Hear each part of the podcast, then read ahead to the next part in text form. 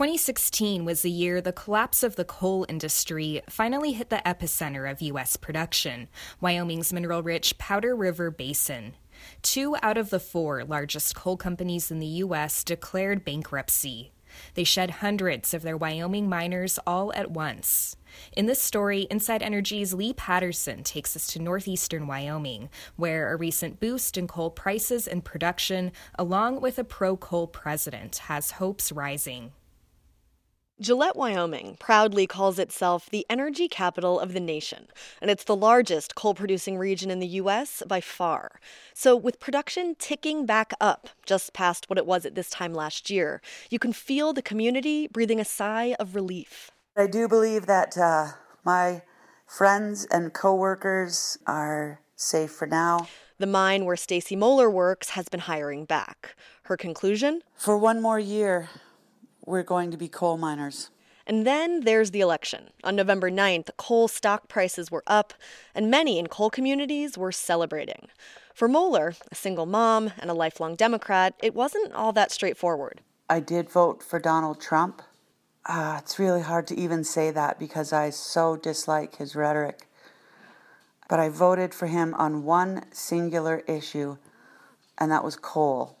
From West Virginia to Wyoming, coal country overwhelmingly voted for Trump and his message that he will bring coal jobs back.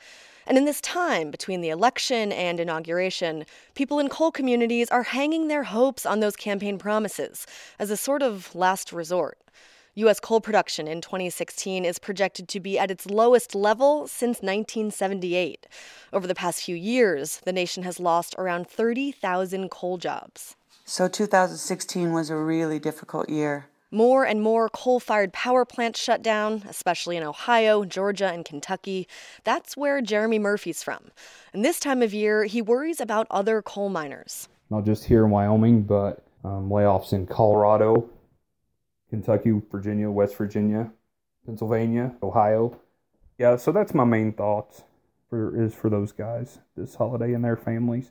And my hopes for 2017 you know, is that we're, we're seeing a, a good boost in production here in the Powder River Basin. A typical wintertime boost, but Gary Dawson is planning for the long term. I'm 50 years old, and I'm a coal miner. He's also a beekeeper. Dawson's family runs a small honey business that they're trying to grow.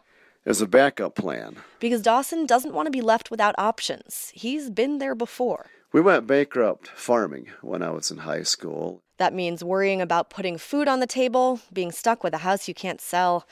In Dawson's words, he doesn't want to put all of his eggs in the coal industry basket. So, right now, we're trying to keep the job at the mine, keep the, the bees healthy, keep trying to produce honey in case coal doesn't come back. The Energy Information Administration, or the EIA, is part of the Department of Energy. Analysts there predict that production will increase a little bit, around 2%, in 2017. But the main driver behind that increase has nothing to do with the presidential election. It's the economics. The price to generate electricity from natural gas versus coal, says Elias Johnson, an analyst with the EIA.